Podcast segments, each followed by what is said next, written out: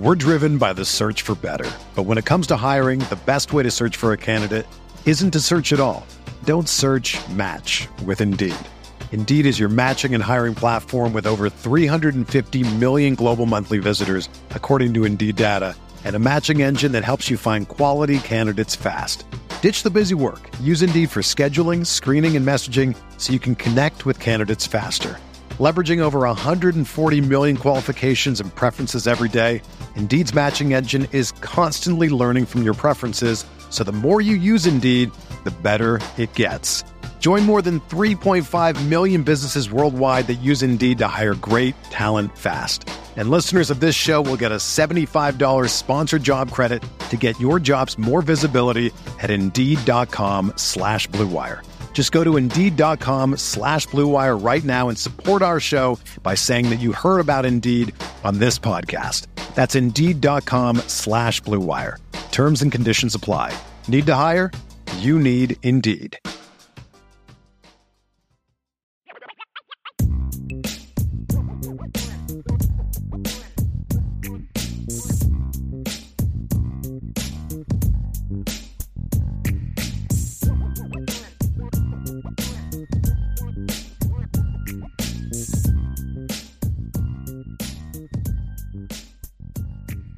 Ryan, let's move into the matchup of Notre Dame and Navy. Today, we are going to focus on the stacking up matchup, and we're going to spend more time on certain matchups, a little less time on others with this unique, very unique Navy team. And I'll tell you what, there's some very interesting numbers for Navy when you look at their football team and some areas where you're like, wow, they're a lot better than you thought they would be.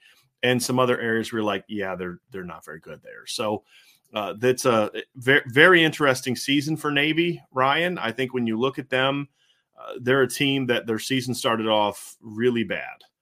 They obviously lost at home to Delaware to start the season. They got blown out by Memphis. And then the next week, they earned a really good victory over East Carolina on the road. East Carolina is currently six and three and has a three game win streak over Memphis. They beat UCF, who's in the top 25, by 21. And then they went on the road and beat Brigham Young. They also yep. have a 20 point victory over South Florida and an 18 point victory over Old Dominion and only lost to NC State by one. Mm-hmm. Navy had a larger, martyr, a larger margin of victory over East Carolina than NC State did, who's currently a top 20 football team. So, and then of course, what does Navy do the next week? They go out and lose to Air Force, lose, you know, they end up losing three of their next four. They have a blowout win over Tulsa in the middle of that, which is weird an ugly win over Temple, and they're coming off a competitive but 10 point loss to Cincinnati. They're just not the same team they used to be. They're not the same team they were from like 15 to 17, 18 when they were competing for the AAC crown. They're just not that team. But I will say this they're still dangerous. They're much better running the triple option. And we'll dive into the specifics of the triple option tomorrow in a show that I'm going to be doing with Jesse Stiers. We'll dive into the specifics of what they're doing uh, tomorrow, Ryan. Uh, so they're they're they're still a rushing team, but they're they're just not what they were in the past. But I will say this: they look a lot more like the defense that we saw during that stretch when they were pretty good than they have been the last couple years. So that's what makes this a very intriguing game. Notre Dame. It's kickoff at noon on Saturday. It's going to be at uh, M, what's it M&T Bank Field, correct? Mm-hmm. Is that what yes. it is in Baltimore where the Ravens play? I've actually yep. played in the, on that field, Ryan. I played against your the team you played in college for in college. I played against Frostburg State in that field actually.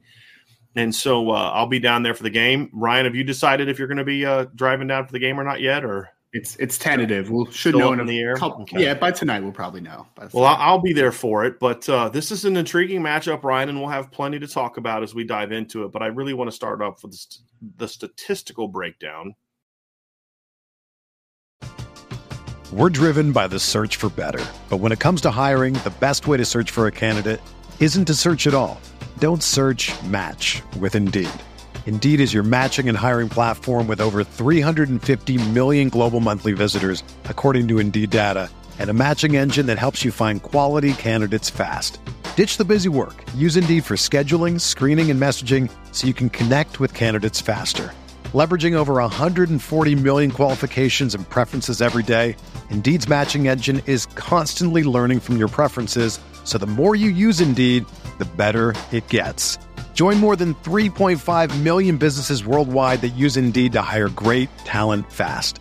And listeners of this show will get a $75 sponsored job credit to get your jobs more visibility at Indeed.com slash BlueWire. Just go to Indeed.com slash BlueWire right now and support our show by saying that you heard about Indeed on this podcast. That's Indeed.com slash BlueWire. Terms and conditions apply. Need to hire? You need Indeed.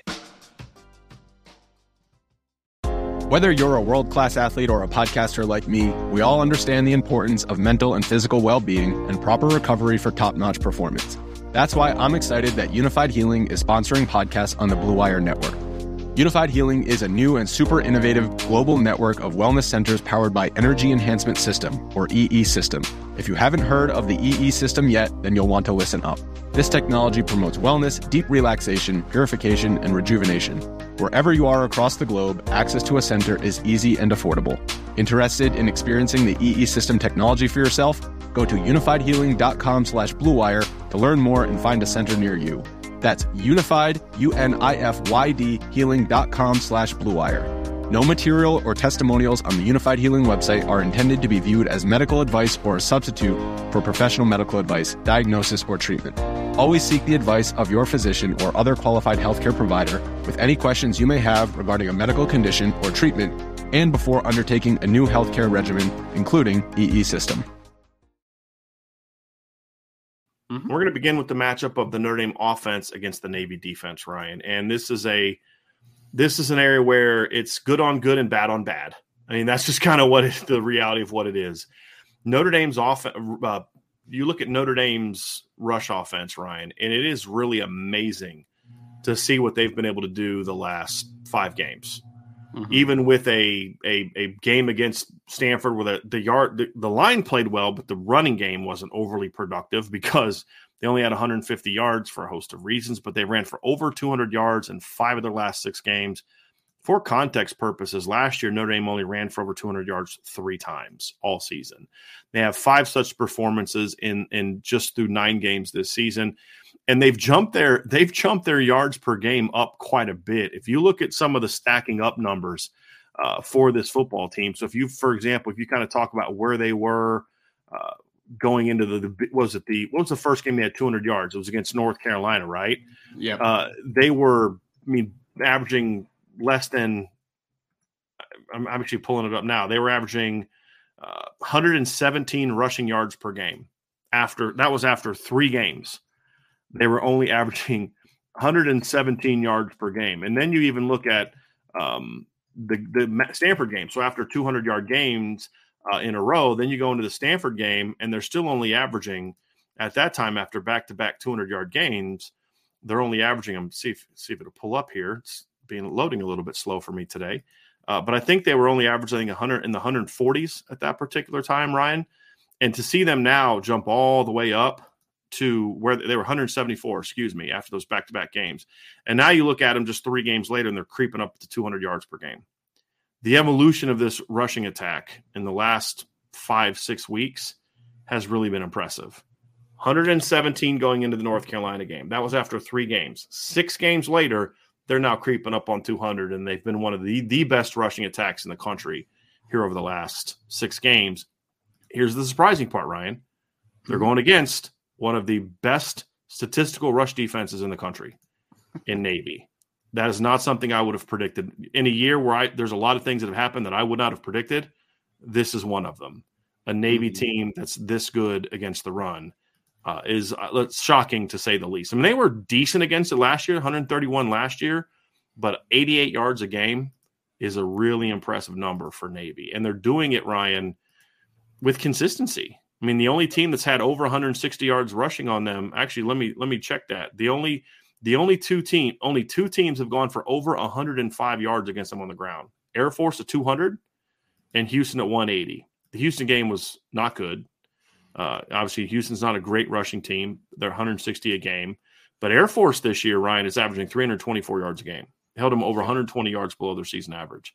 And if you look at the rest of their production this year, 13 yards, 91 yards, 25 yards, 20 yards, 55 yards, 103 yards, and 105 yards. And you're looking at the yards per carry too 0.5, 2.8, 3.7, 4.3, 1.4, 5.0, 5.3, 1.0, 2.8. So you can't really use the whole, well, they're just not giving up yards because they're not on the field very much. Nope. They're not, they're, they're every metric that they have defensively when it comes to the run game grades out very, very high from a production or lack of production for the other team standpoint.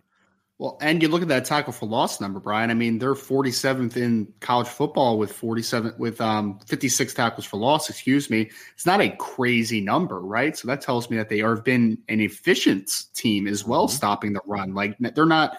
It's not like they're getting a bunch of negative runs and then they're getting gashed, right? Like they're consistently making plays at or near the line of scrimmage, like they are. And 3.2 yards. A, I mean, you know what's funny is these numbers are almost mirror image to what Clemson did you know, coming right. into the game last week. And obviously, you know, different level of competition and all that type of stuff. But I mean, Navy has surprisingly done incredibly well at, at stopping the run. And it wasn't something that I was actually expecting going into this week because, you know, it's just a, I think it's a I think it's a uh, little bit of a misconception that I my mind jumps to that like Navy's probably bad at, at stopping the run, but they are a well coached team right. in the front seven. They're a well coached team in, in being gap sound in the run game, and Notre Dame has a challenge. Should Notre Dame be able yeah. to run the football on that? Oh yes, there's no doubt about yes. it. But yes, that's we'll say is that Navy is not going to come in with without a inkling of possibility of stopping right. it. Right, like they are going to come in and say, "Hey, you have a great rushing attack." Wave a great rush defense. Let's yeah. go to work, man. Let's have a battle at it. You know, I mean, so you're playing against a good unit, a good run, run stopping defense. Notre Dame has to exert their exert their will on them this week in the run game. They have to be ready for the challenge because Navy is, again, you're in Baltimore, you're away from home. Navy's going to come in this one with some juice going, right? Like, oh wow, we're going to give the shot at a team that just humiliated Clemson on national television. Like, let's let's give it a go here, man. So it's uh, it's going to be an interesting matchup and one that I'm very intrigued to watch how it kind of plays out in this one. Like, is this a thing where we're talking about, oh, Navy should shut down? No, no, no. We're not saying that. But no, what no, I am no. saying is, if Notre Dame, if Notre Dame runs the ball effectively this week, and number one, you hope that the Notre Dame players have a healthy respect for Navy, and you hope that the Notre Dame coaches have a healthy respect for Navy's defense. Because again, if you don't, they can limit you, right? I mean, they, they can. We've seen it happen to this Notre Dame team before. If they run successfully against Notre Dame against Navy, the reason this matters is because you have to respect how how quality of a performance it is. So if Notre Dame does go out and pound out over 200 yards again this week, then you have to look at and say, you know, hey, that was a that was a pretty good performance. It was a pretty good performance uh, by the team. And yes, the rank for the Notre Dame yards per attempt is 49th, not 4.9. So that's apologies on on on my behalf. But when you look at Notre Dame and, and you kind of look at what they've done in recent games, I think it gives a little bit more, even more context to where Notre Dame is. And obviously, right now, uh, you look at the Irish; they rank 28th in yards. But I think we can all say, confidently say that this team is, is certainly a much better team consistently week after week after week. And we've seen it now really for six straight weeks where the offensive line has really played at a high level where we can kind of ignore the first not ignore but but kind of chalk the first three games up as this is a football team that's still finding its way with a new coach. So but if you look at the last six games alone and you just look at where notre dame is in the last six games and project that where they would be they're at 233.8 yards per game ryan which would rank them 10th in the country. And it would rank them 10th in the country behind three teams that i know of that run the triple option. I don't know if like georgia state does. I'm not sure if they do. Uh, but I, I do know that that Air Force, Army, and UCF, I mean uh, Navy do. Mm-hmm. So you talk about Notre Dame ranking tenth in the country, seventh among non-triple option teams, and they'd be fourth in the country amongst Power Five teams in rushing the football. If you could project that over the course of the season, which puts into context, and they've done all that with almost no semblance of a pack, pass attack for the last month. So it just kind of puts into context just how good this Notre Dame rush offense is. And Navy has yet to play a Power Five team. That has to be taken into account too. Now, that doesn't diminish that Navy's done really well against the quality competition, but let's be honest, they have not faced a rushing attack like Notre Dame this year. They have not. That's what that's what was the craziest thing about that Clemson game, Brian, was not only did you run for 260 whatever yards against one of the best rush defenses in college football, you also did it without a passing game, right? Like Notre Dame literally just went, you know, we're going to we're going to run the football on you today and we're going to dominate you. And in that instance, you like the matchup of Notre Dame coming into this game because, like you said, they're on a roll running the football. They just dominated one of the best rushing defenses in all of college football.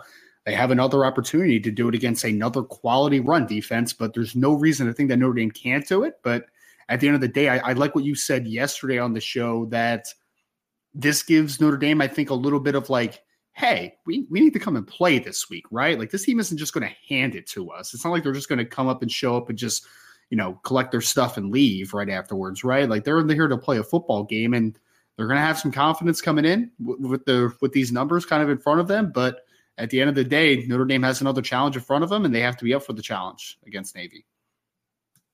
Advantage Notre Dame, Ryan. I know yep. that Navy statistically has the edge, but we try to do context in these uh, examples, and I think Notre Dame certainly gives the edge. Here's one interesting part of Navy mm-hmm. they're actually a tad bigger than Syracuse. If you look at their starting lineup, they're starting defense now. They're a three four. They're sort of a three three five team, but I I kind of think it's more three four. Mm-hmm. Uh, personnel wise, it's it's kind of a three three five. It's kind of a three three five personnel wise, but it's more of a three four structurally, in my opinion. Would you agree with that, Ryan? I would.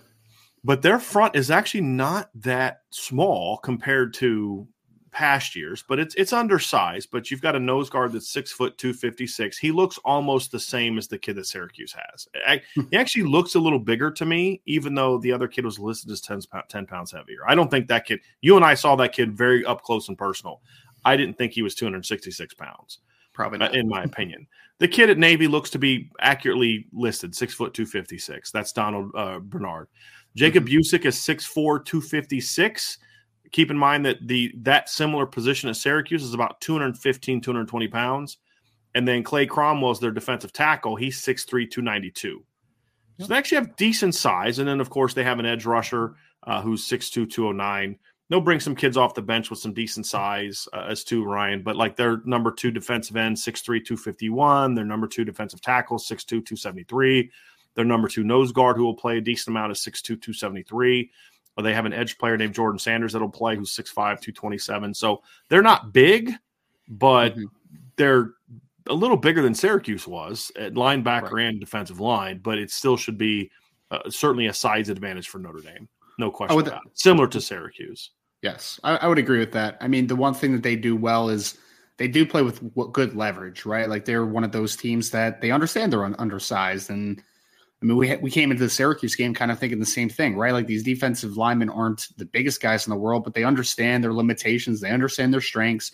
So Navy's going to come and they're going to challenge, right? And I mean, obviously, size advantage wise, you know, you would hope that a combination of Zeke Correll and Jarrett Patterson, and Josh Lugg would be able to dig out a six foot, 256 True. pound nose tackle. But, you know, until it happens, it happens. Right. So that's kind of the well, it, interesting conversation. And the good thing is they've, they've had to do, do that recently. They did that two weeks exactly. ago. So, exactly. And that's one of the times where Zeke Correll's lack of ideal height helps, helps him a ton in matchups yeah. like this, you know? And mm-hmm. so that's why I've always said, I don't think Zeke's height is the issue people make it out to be. Mm-hmm. I think it helps him get under the pads of bigger defensive tackles, and I think it helps him root out guys like this. So I think it's it's his his length and height is something that I think is a little overplayed. If you want to say maybe he's not really 308, okay, we can maybe have that conversation. But I think we've seen this year that Zeke Correll's size is not an issue for him at this point in time. No doubt. Remember, I said the, the Notre Dame run game against the Navy pass game or, or Navy run defense was good on good. Yep. Well, this is the bad on bad matchup the Notre Dame pass offense against the Navy pass defense. I am going to say something that I have not said in a long time. Notre Dame has the edge statistically in pass off in pass game with their offense over their opponent.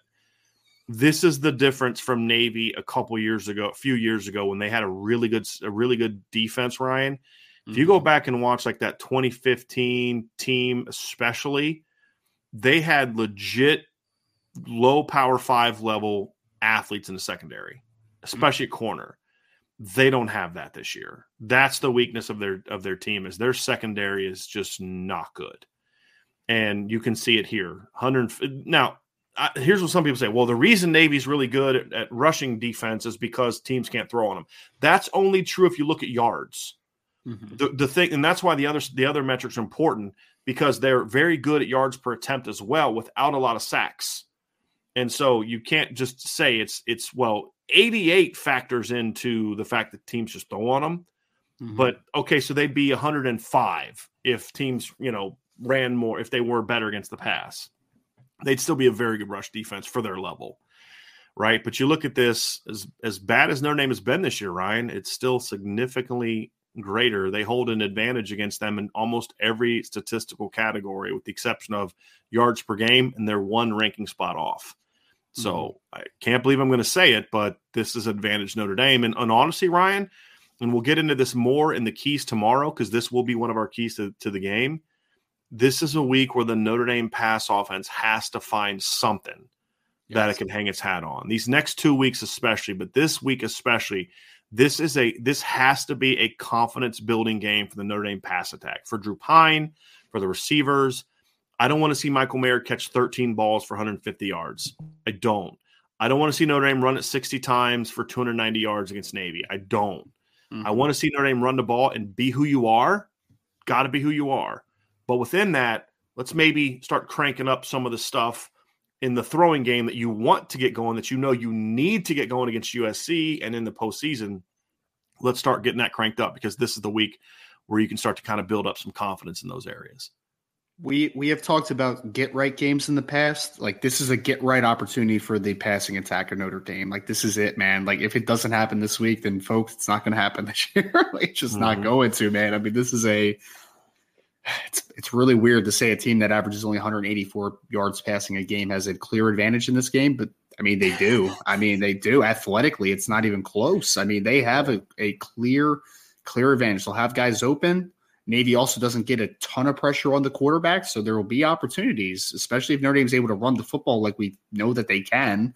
And they're going to have some clear ability to, you know, get guys open while protecting the passer. So this is the ultimate if it's not going to happen this week, it's never going to happen for you type of yeah. situation, man. Like it, it, eh, there's no excuse for not having a more productive passing attack. Does it have to be no. groundbreaking? No. Does it have to be record no. setting? No. It has to be better though, for sure. Right. I mean, you can't leave this game with 90 yards passing, right? Like that is. I mean, like, could you? Oh. Yeah, you could. You well, could. You could blow Navy out with 90 passing yards. I was going to say that doesn't say. make this. No, I get what you're saying, Ryan. Yeah. I'm, I'm mm-hmm. adding to what you're saying. I'm not disagreeing sure. with you at all. I promise.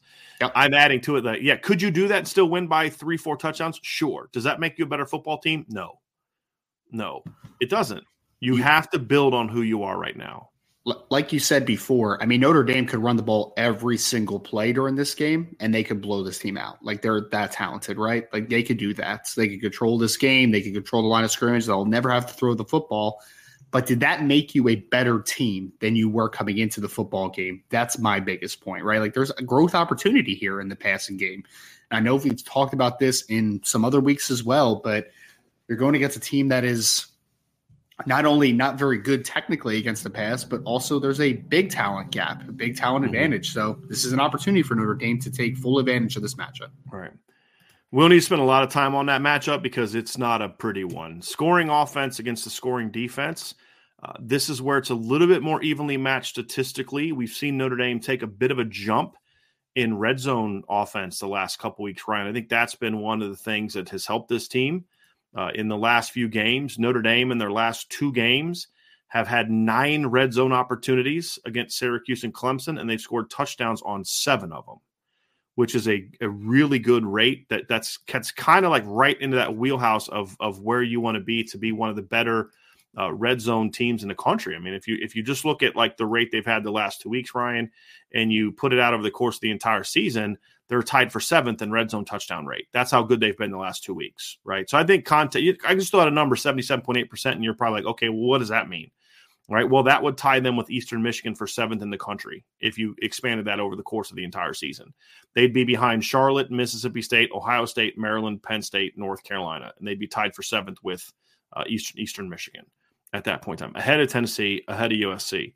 Now, if you look at the last three games and you expand it out a little bit more, they had some missed opportunities against um, against uh, UNLV, as we talked about that week. But even then, they're 12 of 17, which puts them at 70.6, which still has them uh, 24th in the country. So they're definitely trending in a better direction when it comes to putting the ball in the end zone. The problem still is Ryan. They're just not getting enough red zone opportunities because they're still not moving the ball with the kind of consistency you need.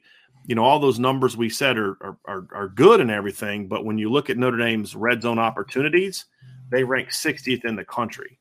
Mm-hmm. Now, the context to that is, well, you know, you could say, well, some teams, you know, rank lower in red zone offense because red zone opportunities because they score big plays a lot. That's sure, but you'd have to be one heck of a big play team to, to be 60th in the country in red zone opportunities and have a, a, a good offense. They just don't get the ball in the red zone enough.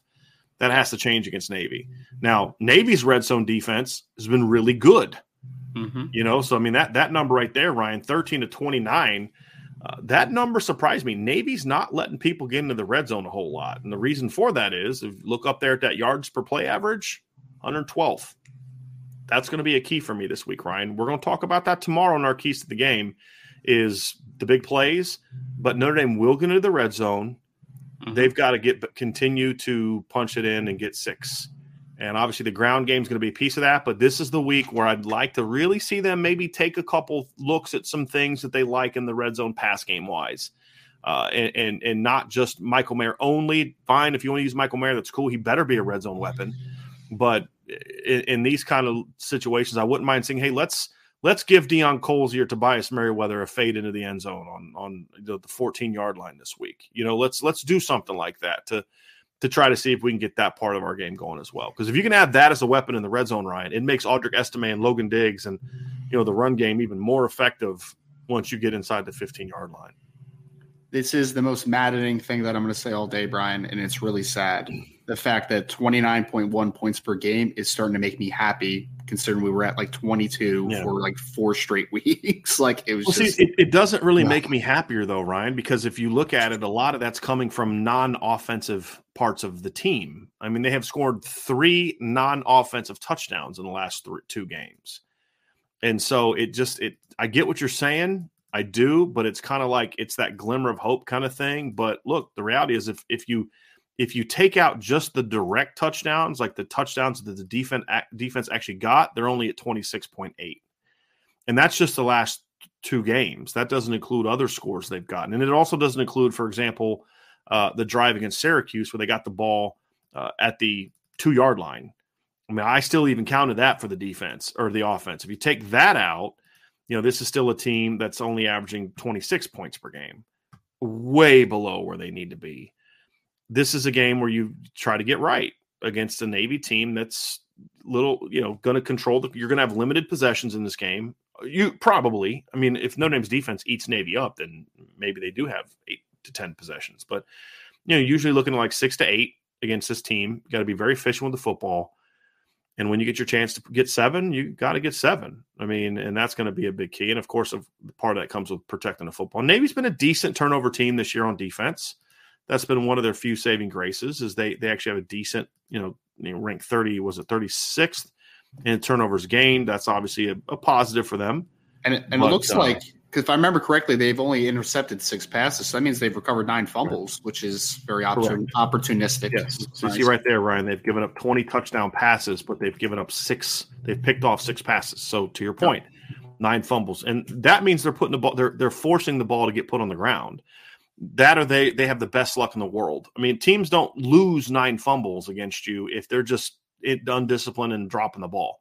It means you're doing things to create those mistakes. And that's going to be a key for a Notre Dame team that going in the last couple day games uh, is going to be, you know, has been an issue at times. We we had one question, Ryan, from Lucas D- Deason. Will Notre Dame need to pass against Navy though? Yeah. And that's kind of our point is depends on what you refer to by need. Do they need to in regard to beat Navy? No, but this is not a game that's just about beating Navy. That's not how to me, that's not how coaching works. Like we got something we know we're going to need to do down the road against USC that we're not doing right now. This is one of those games you start to introduce that. So by the time you get to USC, it's not the first time that you've really worked on it, trying to get good at it. Yep. So do they need it to beat Navy? No. Mm-hmm. Uh, do they need to do it to make themselves a better football team? Absolutely. And we'll talk more about that tomorrow. Without a question. Ryan, let's go to the matchup of the Notre Dame defense against the Navy offense. This is going to be a very intriguing matchup. Navy is running for a lot of yards, nationally speaking, but they're well behind where they used to be. And if you look at the other metrics of it, you can see that they're not a really good rushing attack. Now, to make matters worse, their starting quarterback, Tai Lavatai, uh, is not going to play. He is going to miss. He's out for the year. So they're going to be playing with their backup quarterback, who has been um, Xavier uh, Arline, who's uh, actually kind of decent runner, Ryan. I mean, he's actually had some pretty good production. He's coming off of of 12 uh, carries for 87 yards against Cincinnati. I will say this: he's not as he's not as I would say masterful with the option as the starter was, but I'd say he's a better, he's a more dynamic athlete sure. than the starter was. So I think he presents a little bit more option, uh, you know, opportunities that way. And he's he's going to be making, I believe, his third start in a row mm-hmm. against Notre Dame. So you know that should help him. But if you look at his last three games, he was thrust into the lineup. I believe that Tai got hurt against Houston, if I remember correctly, Ryan. Mm-hmm. And and that kid was thrust into the game then, so he's basically played two and a half games, but he's run for two 172 yards in his last three games. Uh, he's ran for 141 in his last two games. Uh, that puts you on pace for over 800 yards in a regular season. That's that's good production from the Navy quarterback, not great production, mm-hmm. uh, but uh, you know, so you, you look at that and you say, okay, they're going to run the ball. They're going to they're going to try to get their numbers, but this is not the kind of team you look at Ryan and say they don't present you with the same dangers that they've had in the past. Uh, mm-hmm. you know, they're and I think a big problem is they're not real great at, at, at running back, but the bigger problem, their fullback production leaves a lot to be desired. Their yeah. starting fullback Anton Hall averages uh, 3.3 yards per carry. Their other fullback, Daba Fofana, averages, let's see here, where'd he go? I just had him there. Where did I put him? Let's, let's see here. Their other fullback, let's see here. Uh, Logan Point is also in that mix. He is at 138 yards per yards in the season, 4.2 yards per carry. They do. They're just not a real Ryan. They're just not a real um, great rushing team. I'm sorry. Daba is a slot back, or he's their hmm. fullback. He averages three. He's their starting fullback. Excuse me. Um, uh, he averages 3.6 yards per carry. He's their leading rusher, but 3.6 yards per carry. We were talking the other day about that really good 2015 team uh, that mm-hmm. they had, and their starting fullback that year, uh, Chris Swain, was a 4.9 yards per carry.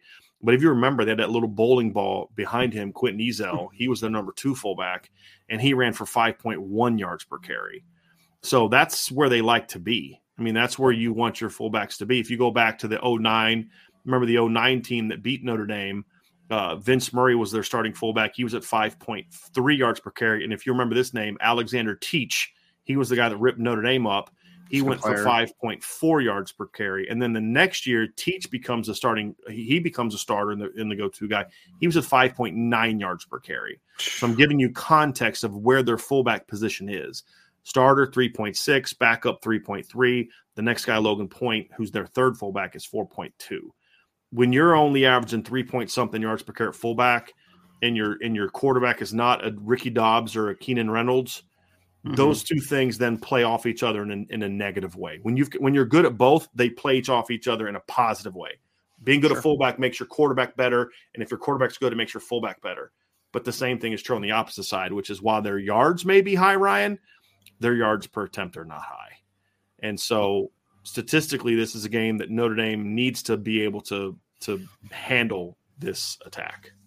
Well, and I was going to say, Brian, the the fullback position being what it is right now, or the dive back position, depending on how you want to classify it, it being what it is right now for Navy, like that's how the whole triple option functions, right? Like you want to, then you have to give more resources to stop in the, the dive, the inside run, and then that's when oh wow, and then we're a guy short on the pitch outside, and that's kind of where where the success kind of kind of really sprouts from is the ability to run the ball up the middle and to have that fullback dive working. So it's uh, not a great rushing team for in, in a vacuum, right? Like again, the volume stats kind of are misleading. The ninth best rushing team in the country, but if you watch the efficiency of the of the rush offense, just not there. I think you said something perfectly to start this conversation of there's not much dynamic ability with this rushing attack, right? Like, I mean, the slot, there's going to be a slot back always that has a high yards per carry because he's only getting, you know, a few, not a high volume of touches and he's just getting outside pitches when no one's home. But for the most part, there's not anybody that really terrifies you to break a big run, right? Like this is kind of a like let's hope that we get three runs in the first down off of three point something yards a carry. Like this is what this team is this year, and that's Notre Dame has to keep them there, but also you have to force them into some some things that are going to make them uncomfortable. You know, trying to get the ball in the perimeter in different ways, trying to pass the football on maybe some early downs, like those types of things. I think is how you beat this team is to make them uncomfortable. They do not want to operate that way.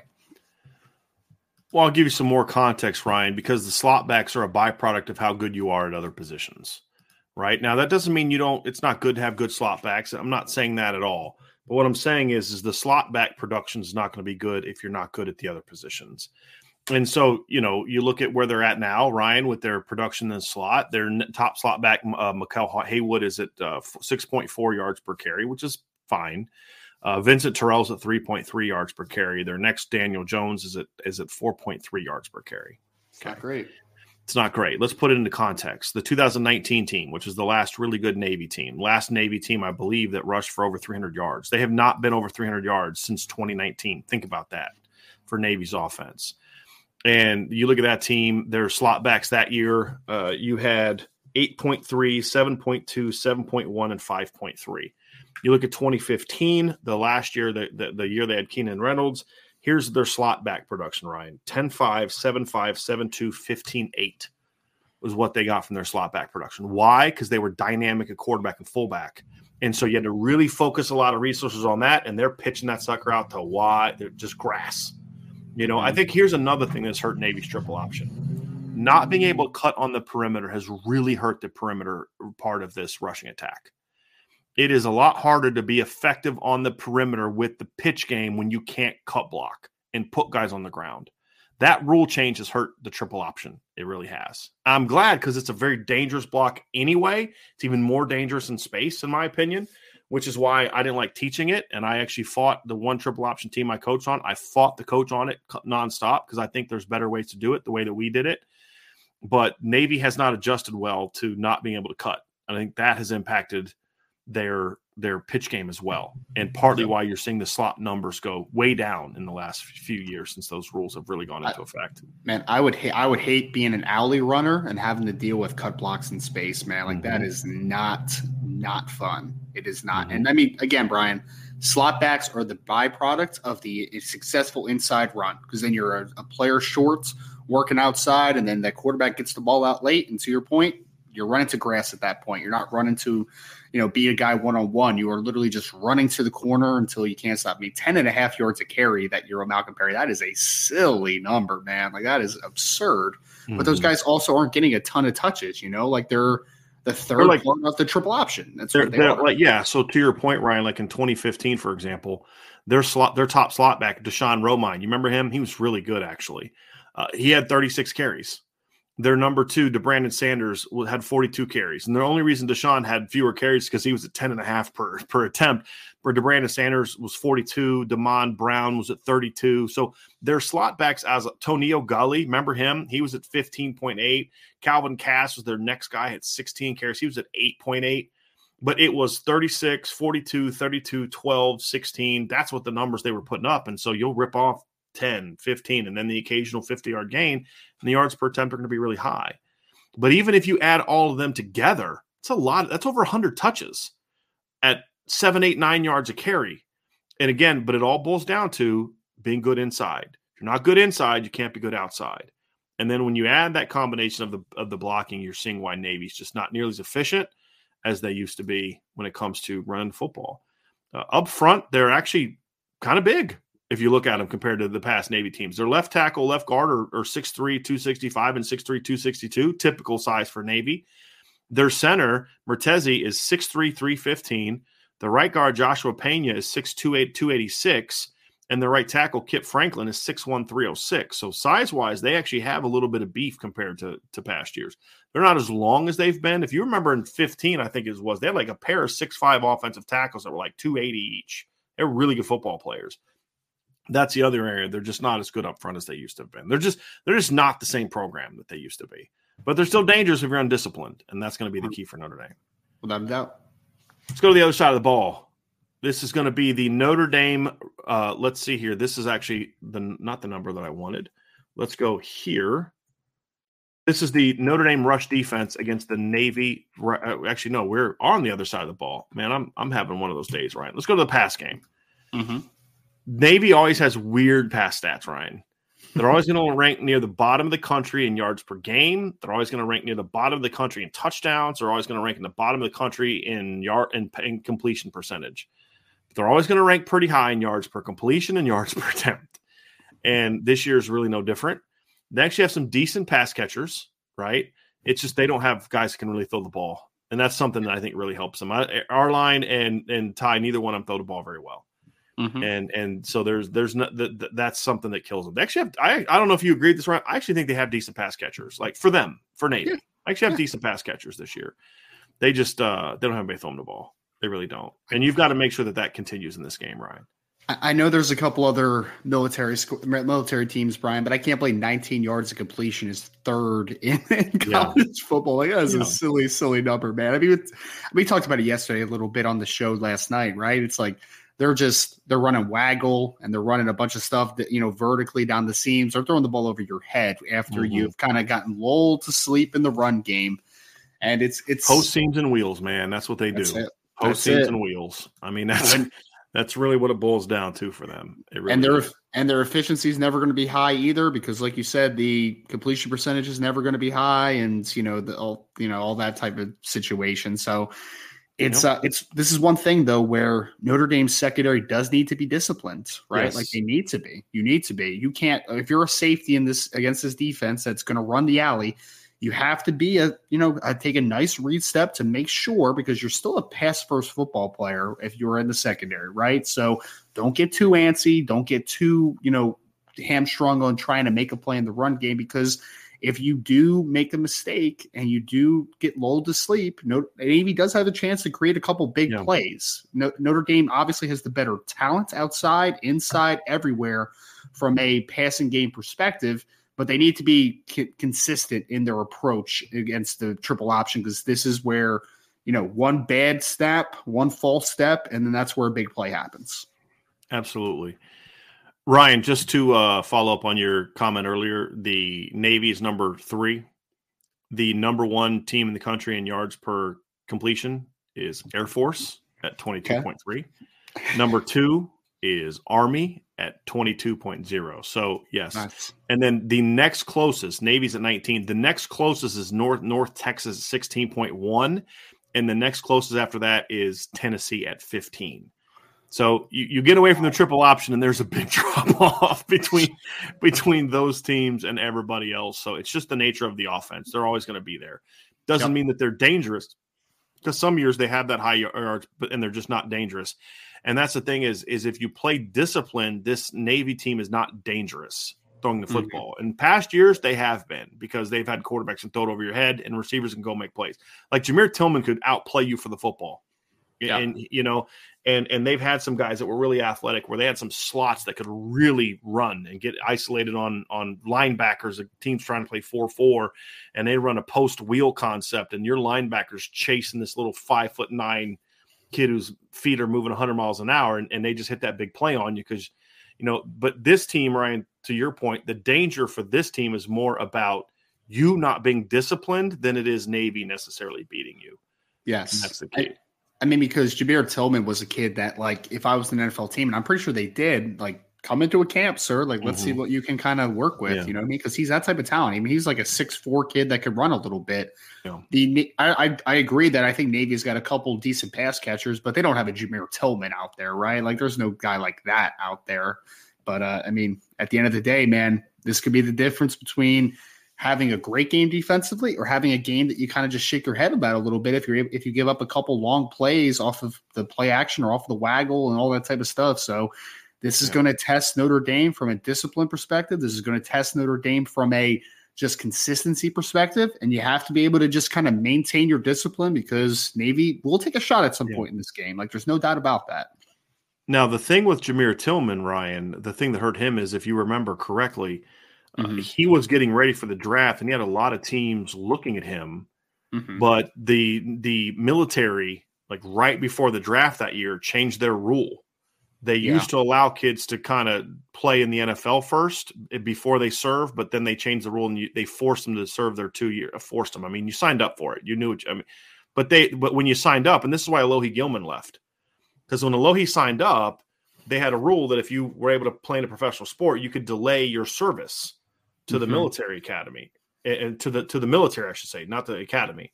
Well, then they changed that rule in Alohi Gilman's first year, and he's like, I didn't sign up for that. I signed up with this knowing that I would serve my country, but I'd get this opportunity because I don't have that window, right? If I go serve and I, no one's going to want me in two to five years. You know what I mean? Right. right. And so uh, that's what hurt Jamir Tillman was that. So uh, uh, uh disappointing. I think obviously was was For, when that decision was made.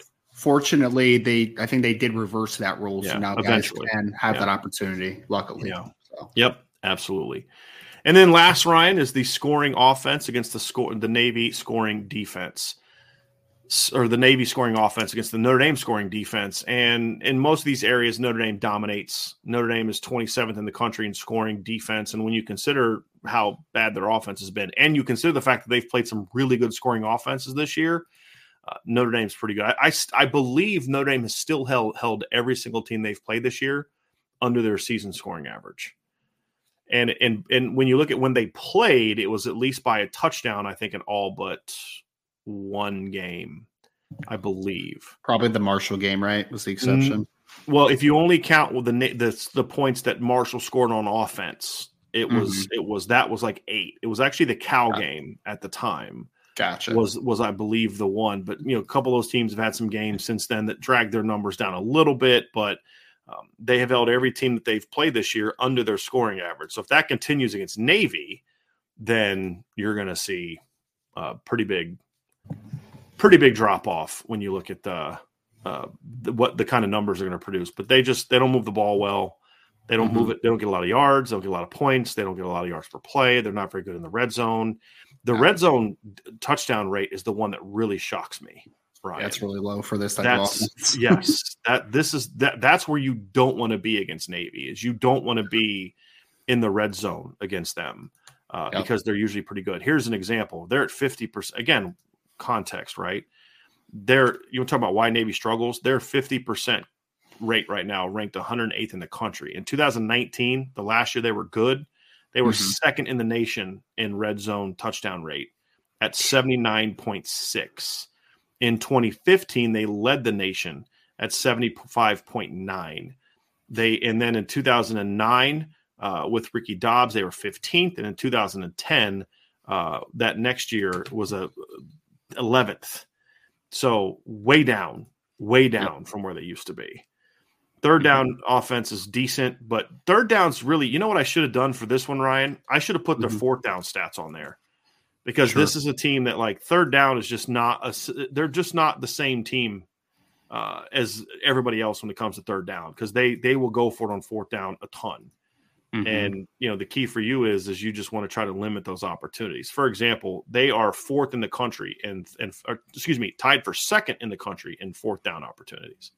Wow. And they convert over 50. They're actually a lot better on fourth down than they are third down. As you can see, they convert 41.1% of their third downs. This year, they're com- they're converting Let me find it here, Ryan. Actually, let me see. Third down. That's third down. Let me go to fourth down. Navy this year is tied for second in the country as a, or tied for third in the country at conversion rate on fourth down at 54.84.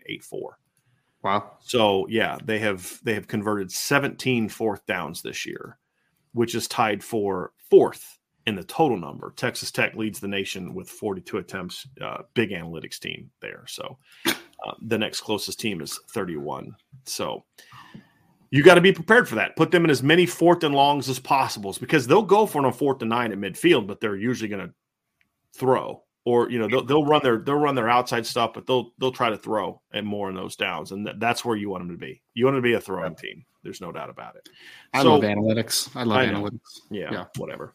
So that's the matchup between the uh, Notre Dame Fighting Irish and the Navy Midshipmen statistically, he starts off a really intriguing matchup, Ryan. A really good run defense against a really good rushing offense, but after that, it kind of goes way down. Yep. And yep. you see, oh, that's why Navy's three and six. Okay, it makes more sense now because they just don't do some of the things well that they used to do well. They don't they don't move the chains as well. They don't put the ball in the end zone mm-hmm. as well. They, they turn the ball over a decent yeah, amount too for their do, style. For them, yeah. yeah. Uh, especially the interceptions was was one that I found to be like, wow, that's for a team that doesn't throw the ball much. They're five, already, think, yeah, yeah. You guys, have, yeah, you guys have thrown a decent amount of like five interceptions. Yeah, on let me see, what are their pass attempts on the year? Just more than maybe they are in other years because they have to have to throw. But yeah, they've thrown 108 and they they average 12 passes a game and they've thrown five interceptions on the season. Mm-hmm. So and Notre Notre Dame's thrown six, and they throw the ball right. obviously a lot more than right. Navy does. So well, and like that eight point three yards per attempt, which ranks in the what was it top? Uh, th- was it ranks some twenty seventh? That's still way down. I mean, they were eleven point nine in two thousand and nineteen. They were two uh, with Will Worth in 2016. They were 11.4. With Keenan Reynolds, they were 10.5 you know, and even Ricky Dobbs, who of those guys that we just mentioned was without question the least effective passer compared to Keenan Reynolds and Will Worth. Mm-hmm. Even then, they were like almost 10. You know, they were 9.9 uh, in 2010 and 9.6 in 2009. So, I mean, they're they're they're really they've really taken a step back when it comes to throwing the football, and um, it's uh, it's kind of disappointing to see because you you I don't know I've always kind of felt I wanted Navy to be successful other than when they played Notre Dame, sure. but uh, it just it, yeah they're they're not good. So advantage Notre Dame in all those areas, Ryan. That's going to do it for this portion of the podcast. We will do a quick mailbag next. We do have some questions I want to get to, uh, not a lot. So if you have some more, you can put them in now. Uh, but uh, we're going to try to knock out as many as possible. But before we head to the mailbag, I would appreciate it if you all would do us a favor and hit that like button hit the subscribe button, hit the notification bell, share this podcast, sign up for the message boards at boards.irishbreakdown.com. We had somebody earlier ask Ryan uh, how they can buy where Henry the Hard Ace says, Where can I purchase IB gear? Well, if you're listening to this uh, on YouTube, or watch should say watching and or listening this on YouTube, there's a link below to the Irish Breakdown store. Uh, if you are listening via podcast, obviously you'll have to. I'll give you the address now. But if you're an Irish Breakdown member of the message board, you can obviously go to the site and at the very top uh, there's a there's a section called IB Store. Just click on that; it'll take you right there. If you're not on the message board, go to ibstore.irishbreakdown.com. IB meaning Irish Breakdown, so ibstore.irishbreakdown.com. So, Ryan, it is mailbag time. Let's get to some of these mailbag questions. D. Troll Hunter says, back to the topic at hand. Brian, who are the Navy game wreckers this year? Usually defensively, they have a few good impact players. There's no Andre Carter for this team, Ryan, who no, is the star from Army. Uh, but let's talk about some of the kids. They, like I said, the front seven, Navy has some quality football players. I don't know, Ryan, if I would say, I'll give my two cents and then you give yours. Okay. I think John Marshall's a pretty good football player, and I like Jacob Busic. But even then, I don't know if I'd call any of those guys game wreckers. But just production wise alone, John Marshall, who's their star, that's yeah. literally his position. Uh, not star player, but that's literally his position. Uh, he's yeah. the guy that production wise is the guy you have to be careful for. He's 10 double digit tackles for loss. I mean, he's a guy that mm-hmm. can can make some plays in the backfield. Yeah, and he's a he's like he looks kind of like a safety, but again, he's kind of that star position. So he's playing a lot of overhang, yeah. playing in space. Where's number one for yeah. them? And he Six, is the oh guy. Oh yeah, yeah, he's that guy that can do a little bit of everything. He's a pretty productive player around the football. I don't, I wouldn't call him a game wrecker by any stretch, but I mean, he is clearly like pretty substantially their best defensive player, in my opinion. Agree, agree. Their D line is not bad. I mean, it, it, really isn't. I mean, for again, for their level, I, am just I'm not talking about the matchup against Notre Dame now at all. But mm-hmm. you know, but you look at their Bernard kid; he's got four and a half tackles for loss as a nose guard. We talked about Busic's got six and a half tackles for loss. The other D tackles got four and a half tackles for loss. I mean, that's you know, that's see, try to 10, 14, 15 tackles for loss from a defense that their their down linemen don't often do that. Right. You know, they're all down linemen are usually just gap eaters. Their kids actually do a little bit of production. They do a little bit more penetrating this year with them than they have in the past. But you know, like you said, their their linebackers are you, when their defense is really good. Their linebackers outside and inside are really good players, and yeah. uh, They they lost their game record from last year. They had the Diego Fagot kid, yeah. who was a really good football player. Yep. But to your and point, they don't like they don't have ever. I know, man. It really did well, seem like he was there for like to your, to your point, Ryan. He had three straight years as an he was an inside backer, correct? Yeah. Yes. As yep. an inside linebacker, he had three straight years with double digit tackles for loss. It's a good player. That's man. really good. That's yep. really good for an inside linebacker. Yeah. Yep. No doubt. Next question from Notre Dame 2164. Some people just trying to get me today, Ryan. My guy, Notre Dame 2164. He's one of the OGs at Irish Breakdown, so I'm going to let him slide on this one. So, Brian, what should Notre Dame's plan be on Saturday, seeing how the triple option is unbeatable? Um, we'll we'll do a deeper dive into this tomorrow night. Uh, Jesse Stires and I are going to going to do a little bit of a deep dive into the triple option and, and break down kind of some of the things that they do tomorrow night. But honestly, it's just about having a plan that accounts for the fullback and quarterback and then being disciplined on the perimeter. It really is. It's, you know, a lot of people will, will read and react the triple option. I don't love a read and react against triple option. I think you you can be too aggressive against it, Ryan. So like when I say being aggressive, I don't mean like everybody blitz and you send there because that's when they pitch it outside of you and you or, or, you miss the fullback dive and one guy hits the gap wrong and it's there's nobody there. It's he's gone. Right. I'm not talking about that. What I'm talking about is come off, fire off the ball. Don't let their lineman get to the second level. Attack right. the dive. Attack the you know the quarterback. Attack, and, attack the right. quarterback. Don't slow play the pitch. Right. Like that type of thing. Make yeah. him declare now. So attack inside, f- feather outside. Right. Like where you want to string things along is on the perimeter. You don't mm-hmm. want to let them string the option around. Now, there are certain looks where I do like that. When they're doing like the speed option or things like that, that's when you do kind of want to play inside out and push it to the sideline. But the pure veer, you want to attack that now. You really want to attack that now. When they're doing those type of things, you want to attack it. When it, when they're trying to do the perimeter stuff, because they'll do some speed option, they'll do some you know things where they do a quick dive and then they want to get kind of going. I'm okay stringing that stuff out, Ryan. But when it comes to the dive, the biggest thing is make him decide to to give the fullback dive or pull now. Yeah. Right now. And I, and I'd also say it's assignment sound stuff, right? I mean, one interesting thing about Navy this year, Brian, is like it's not just your traditional like you know double wing triple option, right? Like they run a lot of single wing stuff. They'll even run some wham stuff off of a off of a single wing look where I'm like, what the heck is that? I've never seen that before. But they're they're gonna do some stuff that's gonna try to make you guess wrong or make you confused. But at the end of the day, it's hey, who's your guy that has the dive? Who's your guy that has the quarterback? Who's your guy that has the pitch? What is your assignment? Stay true to your assignments. That's the biggest thing with this option offense. And that isn't even just a triple option offense. Any option offense in general assignment sound. What's your responsibility? What's your responsibility? Be true to your key. If you're able to do that, then you'll be all right. Next question, Ryan, is from Charles Drury. Question for Ryan Roberts: Do you think Estime can hit a thousand yards this season? He's at what six six sixty two. 662 yep. with three regular season games left mm-hmm. and then a bowl game, right? So 4 mm-hmm. games to get 330 something yards. I mean, I, yes. Yeah.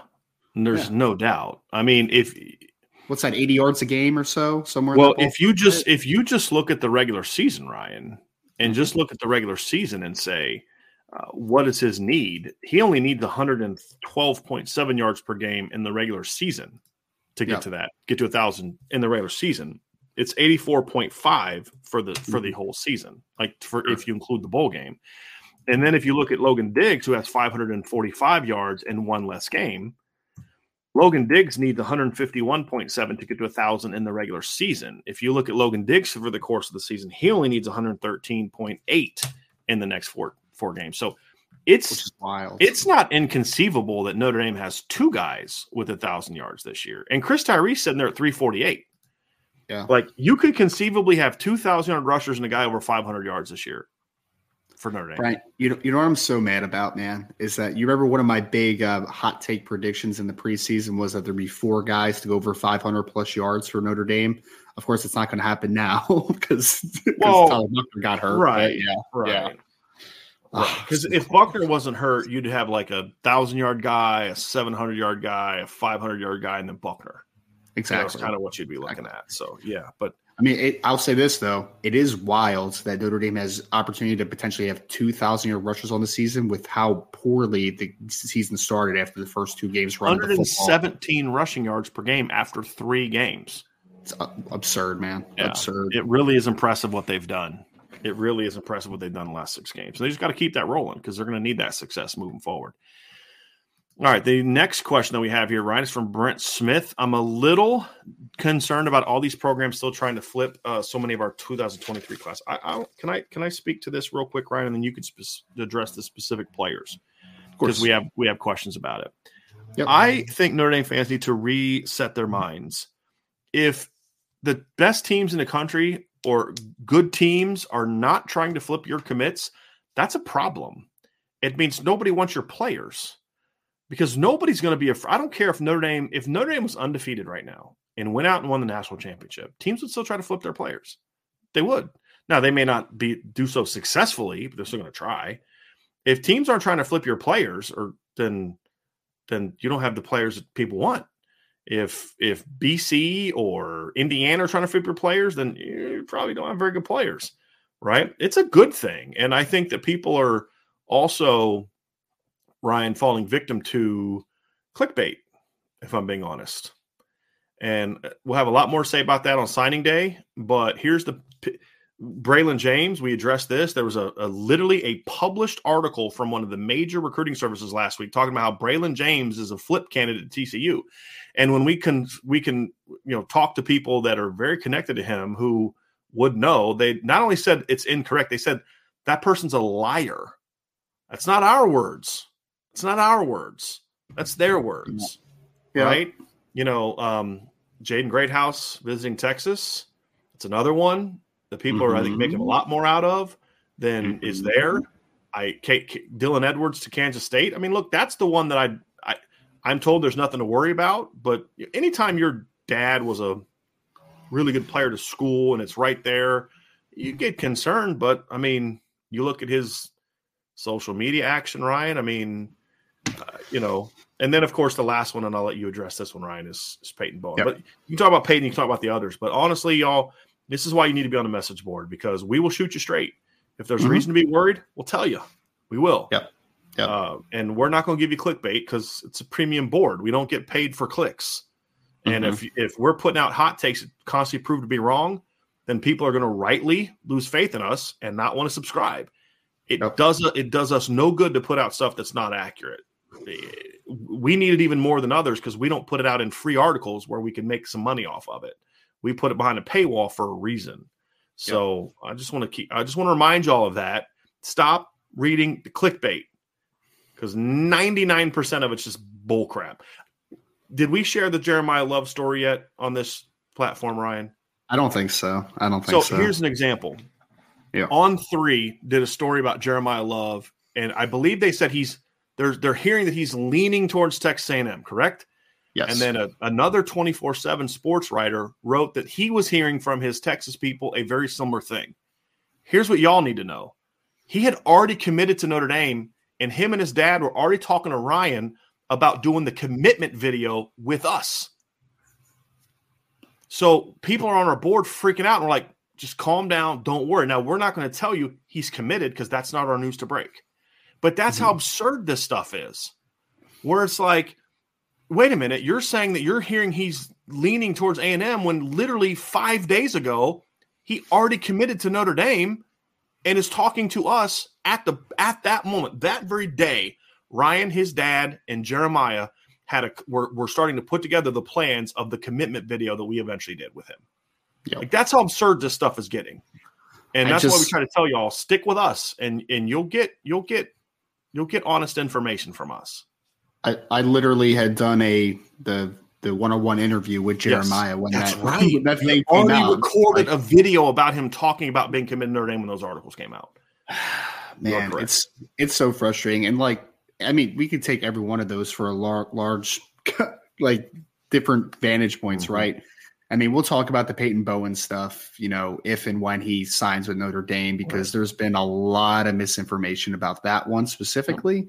the Jaden Greathouse one. There's been a lot of misinformation with that one, and then Jeremiyah Love, the Braylon James one made me laugh, Brian. Like literally, yeah. I called you and I was just like laughing, dude. I'm like, what? Like, what are people talking about? Like, why are we right. doing this? I don't.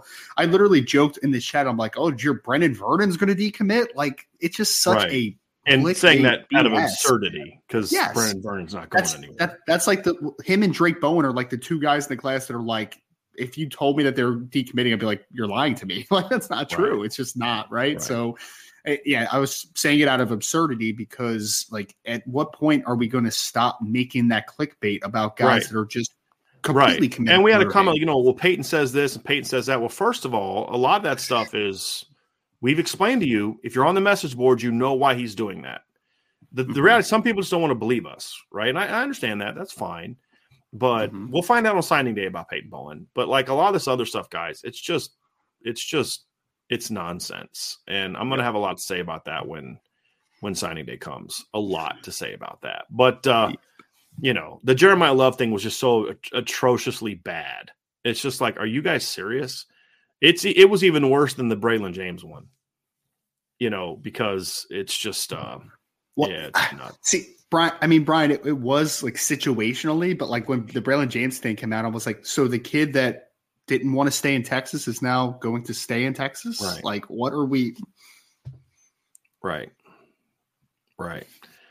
And I think some people are just being dishonest, but I think that the reality is, is there's a lot of younger people covering the sport now mm-hmm. that don't have the same respect for uh, integrity, but also mm-hmm. more so, Ryan, they're just being used. Mm-hmm. Right? Like we've had people ask us to put stuff out and we'll do it, but we only do it if it's like we can confirm it from other people because that's just we're not we, we don't work for the school we don't work for the recruits we don't work for them we're we're going to give honest honest feedback and i wish there were more people like that and there are some there are some. There are definitely some. Yeah. Uh, but there's just, and when we talk about other sites, we're talking about the national stuff. We're not talking about, we're not talking about 247. We're not talking about Mike Singer. We're not talking about those guys. We're not, we're not. I'm not taking shots at them because I don't, I don't, you know, I, I'm just not. I'm not, I'm not doing that. But when it comes to the national stuff and the people that cover other teams, that's what we're referring to. The that's the stuff that we're like, this is just BS, just absolute mm-hmm. BS. And then where the Notre Dame guys kind of fall victim to that is those they work in the same network of those people, and then they'll say, "Hey, no, no, no, we're, we've got this on good authority," and then they'll go put stuff out, and it's like, you know, they now look bad because they were told by someone else that this is what we're hearing, and when in reality it was it was they didn't tell them, well, this is just what the coaches told us. We didn't hear, you know right. what I mean, or or you know, and knowing that the coaches are are just making crap up. So anyway, that's that's my rant on that for today. so Anyway, my thing on Peyton Bowen is if Peyton Bowen didn't want to come to Notre Dame, why are we sitting here on November 9th and he's still committed to Notre Dame? Why didn't he just leave when Keon left? Right? I mean, when, he's when a were... bigger he's a bigger NIL target if he's a free agent. Yep. Than if he's committed and, to Notre Dame. And wouldn't it, wouldn't it have been a lot easier to leave if you lost to Marshall or when if you lost to Stanford or some of those situations, right? Like it could have been a lot easier to leave, but it's just, the longer it strings out, the more I'm just like, I think this proves that he's solid, right? Like, why would he leave right now otherwise? Right. So, and if he's going to visit during the season, he picked the right game to come to. Sure did. Sure did. We did have a super chat from Nick P. Says popping in to spread some love on my birthday. So Nick comes in on his birthday and gives us money. That is great, Nick. Thank you very, very much, and happy birthday, man. How uh, you know, curious how old you are, but uh, I see your your beard there. You don't have as much white and gray in yours as I do mine, so it looks like you're a young buck. But uh, happy birthday, man, and thank you for spending part of your birthday with us. We really, really appreciate that. It's my niece Layla's birthday today as well, Ryan. So Nick shares Ooh. a birthday with my niece Layla. I think she's about to be a teenager. She's getting close to being a teenager. I hope she's not already. That's going to make me want to cry. Happy birthday, Nick and Layla. Yes, absolutely, yeah. absolutely. It's only a kick a jump, a block. It's only a serve. It's only a tackle, a run. It's only for the fans. After all, it's only pressure. You got this. Adidas.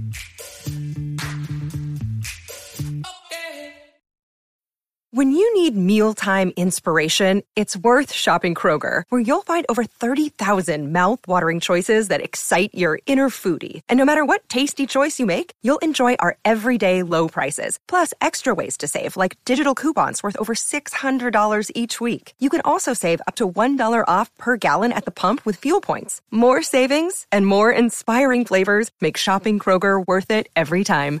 Kroger, fresh for everyone. Fuel restrictions apply. Next one from Archer against Navy. Do you even need corners? Just play a bunch of linebackers and safeties, load the box, and make them throw. He's being sarcastic here, but look, I actually think corners are a very important piece to this, right? In all seriousness, like Archer's just messing around. If you can put your corners on an island and have them just shut down the run, get the pass game, but then also if they can be good against like the perimeter run game is going to be just as important from the corners this week as, as it was last week. Yep. You know, and and but you've got to still be able to cover the the wheels. You got to still be able to cover the posts. You still got to be able to cover the deep ends, the drags, the or the digs and stuff like that that they're going to run.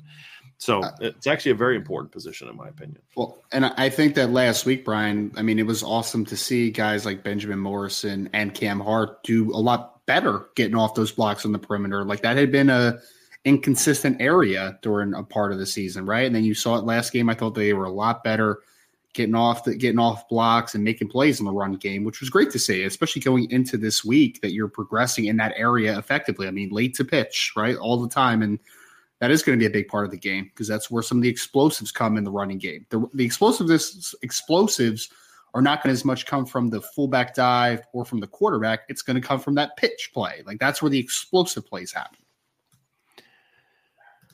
Next question. Brandon Plinzer says, What about Dakota Fields, Brian from California? Notre Dame likes him, but it's mm-hmm. gonna it's just he's not a guy that right now they're they're really in the the in the mix for. He's very good, very long kid, very talented kid, but they're Super just not a, a, major player for him at this point in time.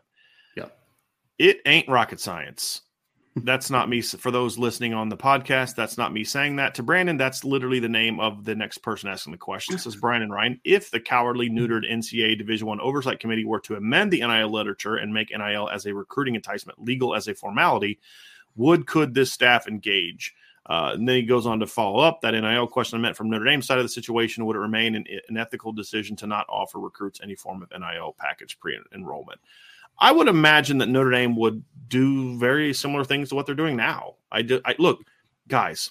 Notre Dame is not going to form collectives that offer these kids million dollar contracts. They're just they're not going to do it. And if you're waiting on them to do it, then you're just going to just prepare yourself to be pissed off all the time because they're just not going to do that. Mm-hmm. And and I'm okay with that because here's the deal. You're did you hear Sean Davis talking about? Did you hear the one Alabama defensive lineman who's talking about how you know this team's not the same anymore because NIL? Everybody's kind of out for their yeah. own thing. When yep. you can, when you got to buy a player, you are now in a situation where you got to play him, or you're going to mm-hmm. lose them. Mm-hmm. That's the reality of it. Or and guys are going to now much more than in the past be more worried about their themselves. Like, well, I'm not putting myself, I'm not playing with that injury because I'm valuable. I'm worth this amount of money. I'm that. I'm this, the other thing. When you got to, and the point is, it doesn't mean that guys on your team, like Michael Mayer, is making a ton of money right now for Notre Dame.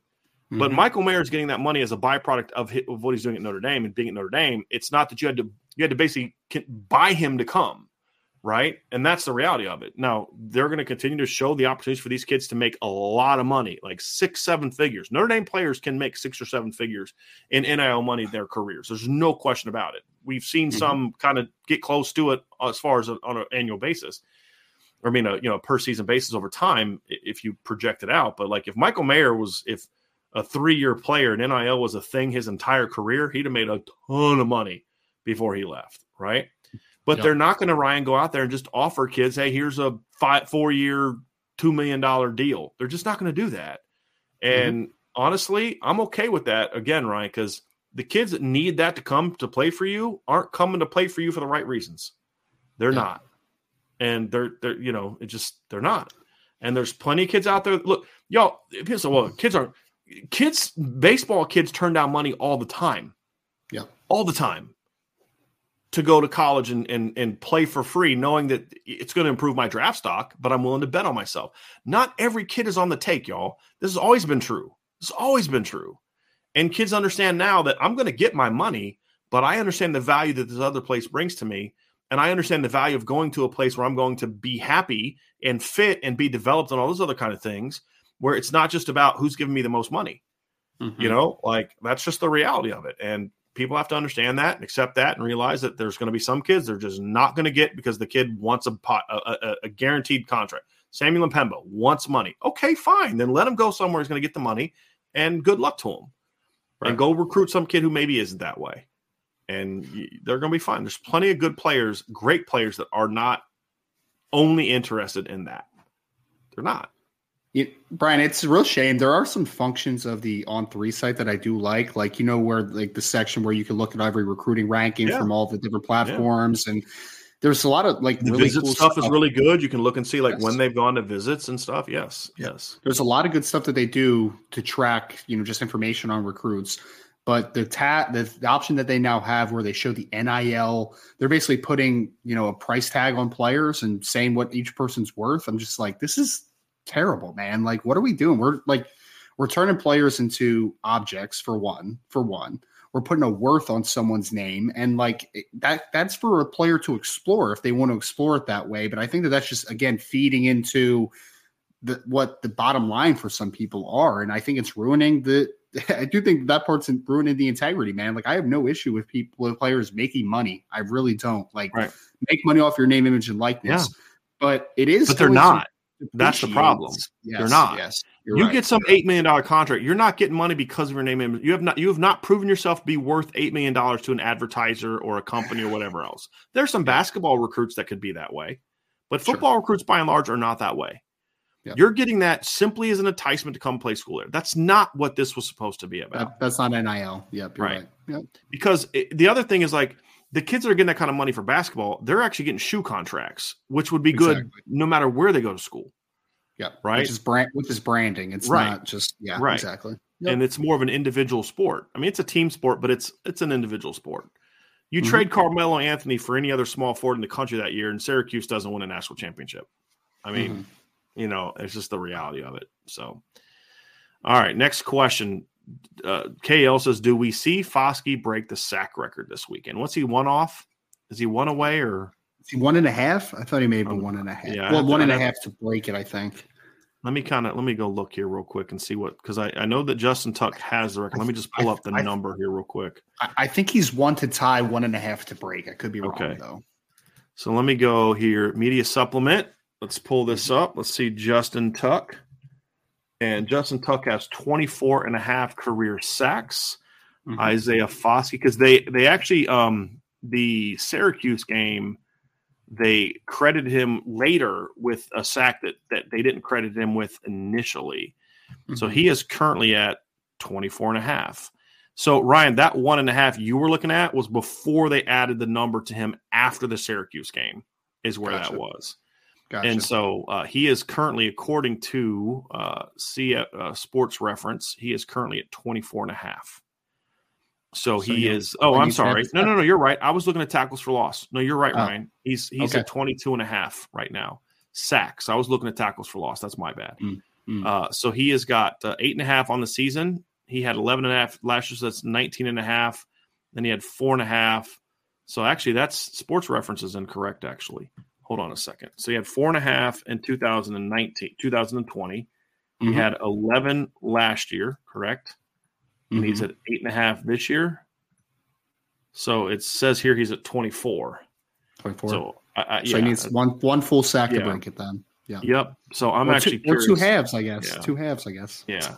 I'm gonna have to look this up because I know there's been some discrepancy uh, about what actually his numbers are. Mm-hmm. So I'm gonna I'm gonna look that up. But he's getting very close. Now, could he get it this game? Sure, absolutely. If the Notre Dame offense jumps all over um, Navy, they're gonna have to pass. And remember, it was a couple years ago, like Julian Okwara had a couple like a, a couple big sacks against them 2018. Remember, he had a really big sack early in the game mm-hmm. against them back in 2018 uh, against Navy in that game that was in San Diego, which is a, a really cool game. So I'm so Notre Dame, Notre Dame's official stats say that Isaiah Foskey uh, has sacked the quarterback five and a half times in the last three games, pushing his career total to 24. He's just a half a sack mm. behind Justin Tuck. So that go. is where he is at. So there you go. Now it's Half official. He's a Half half, a second tie? tie. Could I see it this weekend? Yeah, I could. Yeah, I could. Only needs one. Yeah. D Troll Hunter asks, he says, Brian, are we doing turkey donations part two this year? We will not be doing that this year. Uh, I just could not. I just, I had too much on my plate, y'all, and I couldn't get there. I do want to start doing more stuff like that next year. I, I loved doing that, but um, it has to be done the right way. And I was just not in a position where there's a lot more, um, uh, there's a lot more, um, work involved in it that I realized to do it the right way. And so we will eventually do that. I would like to do something where we do three or four things like that a year. I've, I've been having some conversations. I'd like to do something like in October for breast cancer awareness. We all have moms, wives that we love. We have ladies that are part of our community. I've wanted to do things kind of in the spring to kind of, you know, just do different fundraisers. I'd love to do something at Thanksgiving and Christmas. So it's definitely a part of what we want to do. It's not a one time thing. It's just, it, there was just a lot more to it last year than I realized, and we're just not in a position right now where uh, I could handle all that. To be honest with you, so I hope you all understand. But I promise you, we will we will get back to that at some point in time in 2023. Joel Easton asks, "Mailbag Nana has been great at setting the edge this season. Does he get a boost in snaps this week? This is a Nana week for me, Ryan. I mean, this is a Riley Mills inside and Nana outside week. Big one for me. Big Yeah. one for me." for sure. And he's been playing good football, so I'm Mm-hmm. all for rewarding him with playing good football for sure. Next question from John Climack, another one of our OGs, Ryan. Mhm. Uh, what do you see Golden doing differently the last couple games, if anything? It appears like the D is causing more controlled chaos lately. I- I think they've been a whole lot more aggressive on the second level, like talking about the linebacker play. I think they're triggering them a lot more, you know, just kind of post snap than they were. Like, like it used to be a lot more read and react. It, right now, I think there's a lot of more like just autofills in the run game. I think that these kind of letting guys be guys to a degree, right? Like I think that up front it's just like you know Foskey be a dude and a couple other guys be dudes, but I think that he's mixing up coverages a little bit more, and I think second level he's really triggering a lot more guys and creating a lot more chaos on the second level, John. Like that's kind of what I see. Okay. I agree. I think Ryan nailed it. Brent Smith, how is Notre Dame's red zone defense going to improve uh, by the time they play USC? Here's how you improve it. Don't let them get in the red zone. I mean, I've got no answers, Ryan. I don't. I was excited they finally, finally made a red zone stop. No, I was going to so say it's not 100 percent anymore. Every Yeah. single opponent trip into the end zone has still resulted in a touchdown. Ugh. It's just one of them was a touchdown for Notre Dame. Ugh, that's crazy. That's crazy to think about. I was happy though that we didn't have 100 percent on that on that Yeah. label anymore. Though. Well, it's hundred percent in touchdown, but it's just not always the opponent now getting touchdowns. that's true. So there you go. There you go. Uh, honestly, They are, Brent, they are they are all or nothing, man. but in, all or in- nothing. in all seriousness, um, defensive lines got to buckle down to get more pressures and penetrations and force more negatives. They're not getting enough negatives in the red zone, uh, Mhm. and then the coverage has got to be better. I mean, that's the Yep. thing is that they've got to do a better job in coverage, in my opinion. So it's it's it's executing. It's I'd say being maybe a little bit more aggressive. I'd maybe take a little bit more risks in the red zone. I don't think they take enough risks in the end zone, and I wonder if that's partly Al Golden's NFL thing because like you start blitzing the NFL quarterbacks in the red zone, you're going to get ripped. You know what I mean? Yeah. Like it's a different approach, and I would say in college, I'd say uh, you know heat them up a little bit more. You know, force them to be more accurate in in those situations where they have less field to work with. Yep. Ian Johnson says, "When was the last time we had an offensive, defensive, and special team score in the same game? Do you see that happening again this season?" I have not gone through all the games, but Sean Davis and I were talking about this the other night.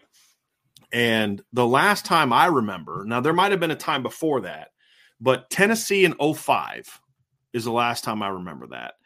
So that was a game where you had Tom's, I believe it was Tennessee 05. It was either Tennessee, we were having this conversation. I believe, yes, it was Tennessee 05 because Tommy Zbikowski had a punt return for a touchdown and he picked off Erik Ainge and ran it back for a touchdown.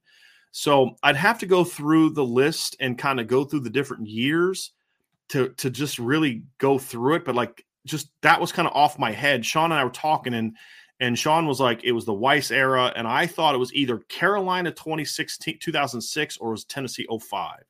And then we did the research and we looked it up and that was that was the the deal. So I don't know if it happened before then. Certainly could have. I just I don't know. I'd have to go look at it. Uh, but you know, yeah, we'll we'll have to see. Have to see. We'll we'll look that up at some point in time. Will it happen again? I mean, considering it rarely happens, I doubt that it'll happen again. But would I put it past this team to get do it again? Nope, I wouldn't.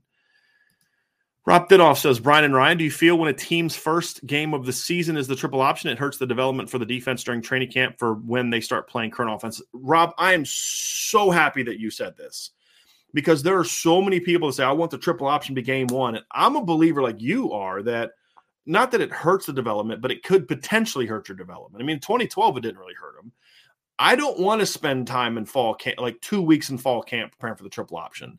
I would much rather say if you're going to play Navy, always schedule it with a bye. That's what I would say. Is give them a bye, give them an extra week to do that, or or maybe give them a bye afterwards. I would always have some kind of bye before after Navy, but I don't want two weeks of fall camp being spent on the triple option. I don't because then you go away from those type of things that you're trying to still build. You're trying to still build your football team. You know what I mean? It's like you know, you're Ryan, you grow your, you know, you're raising a daughter, right? There's certain things you don't do to your kid at certain ages because you can stunt their growth, right? You don't have your kid in their three years old powerlifting, right? You know what I'm saying? Like you stunt their growth. Same thing with a team.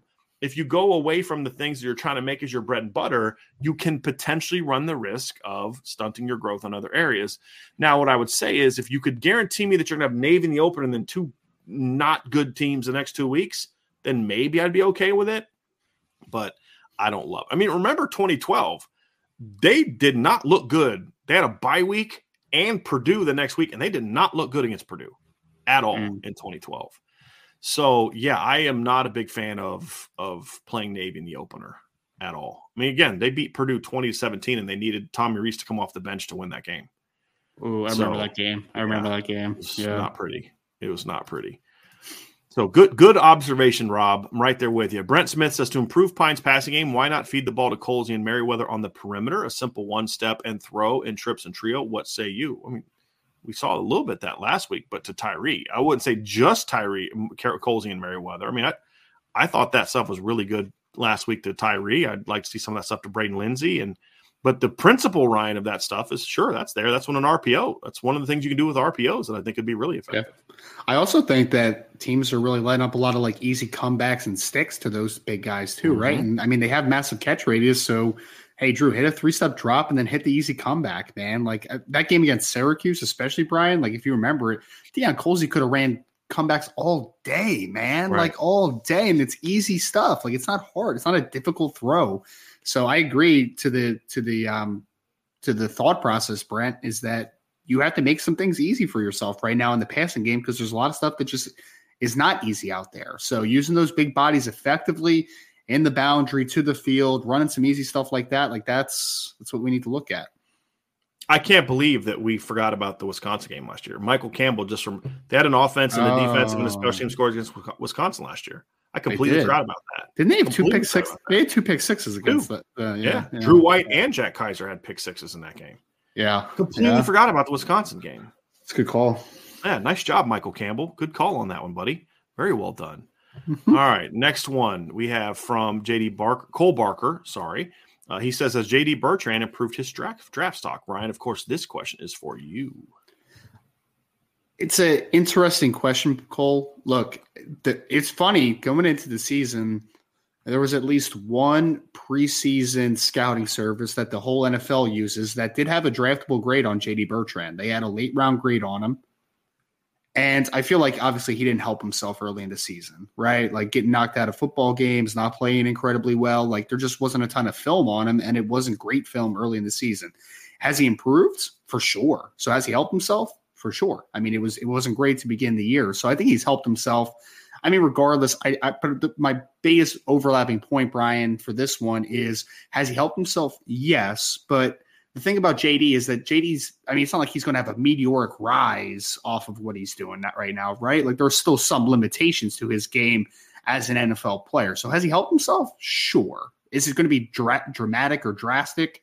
I don't think so. Just because I, I, I mean, he, at the end of the day, he's a six foot linebacker with not the best length that's you know going to test fine but not like an explosive athlete right so i think there's just some there's some things that are going to hold him back but he certainly helped himself the last few weeks there's no doubt agree agree Let's see. This was a great comment from Detroit Hunter. Ryan's like my powerlifting thing. Ryan's like, yeah, yeah, yeah. Sends text to wife to get her out of the gym, the garage you, gym.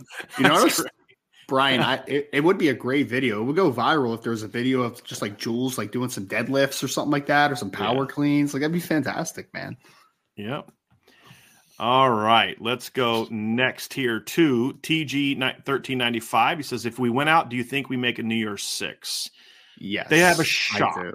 The options are very limited this year, very limited this year, but I think they'll yeah. have a very good shot at that. Yes, no doubt. Because I, th- I think the Big Twelve and the Pac twelve are going to kind of eat each other alive a little bit, you know? Like you only need a couple chaotic things to get in a right. decent position for it, right? right. So I think there's like it, two open spots, I believe, yeah, is all yeah. that there is this year. But yeah, they'll have a shot, no doubt. Coach Koch, what does a game like Clemson do for players' draft stock? I mean, I think it's massive, Coach. Like it's it's look, we talked about this all the time. We call it a money game for a reason, right? NFL scouts for like Isaiah Foskey, let's use him for instance, right? Or any player they're going to look at the schedule that they played and they're going to say who are the three to four best teams that they played all season. And one of those is going to be Clemson, obviously, right? So you're going to watch that game. And if a player played well, it's going to help their stock tremendously because that is going to 100% be a game that people are going to watch. How a player played against, no, no shade thrown at UNLV for a second, but not a lot of NFL scouts are going to watch the Notre Dame UNLV game. So if you played really well in that football game, sorry, it's probably not going to matter a ton for you. But if you played well against Clemson, if you play well against USC, you played well against even Syracuse, right? Then those those games, Ohio State, those games help you the most. So they're the money games for a reason.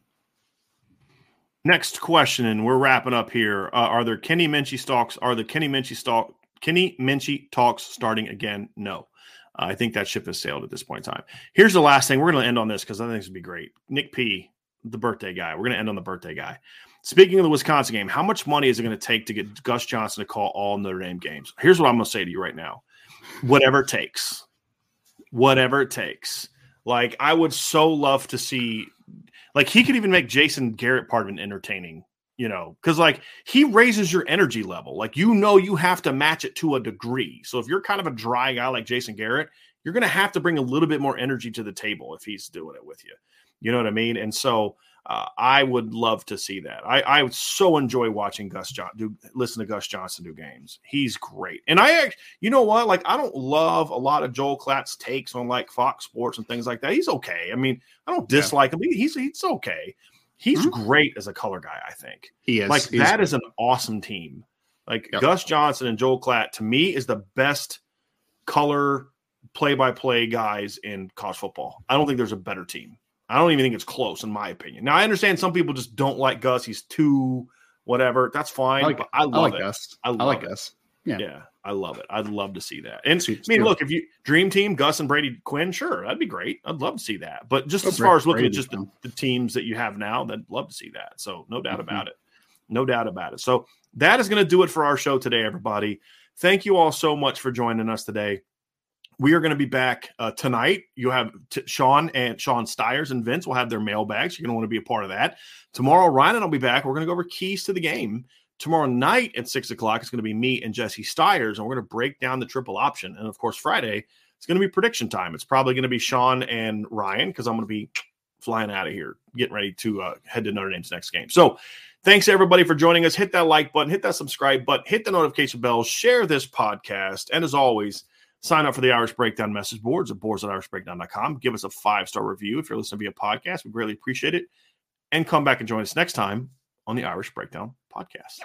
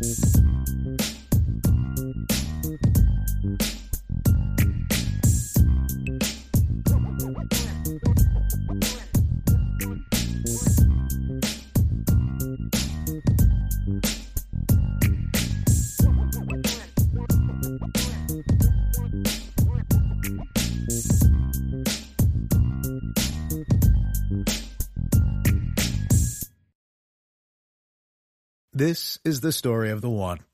As a maintenance engineer, he hears things differently. To the untrained ear, everything on his shop floor might sound fine, but he can hear gears grinding or a belt slipping.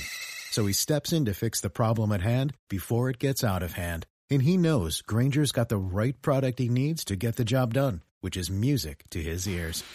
Call, clickgrainger.com, or just stop by. Grainger, for the ones who get it done.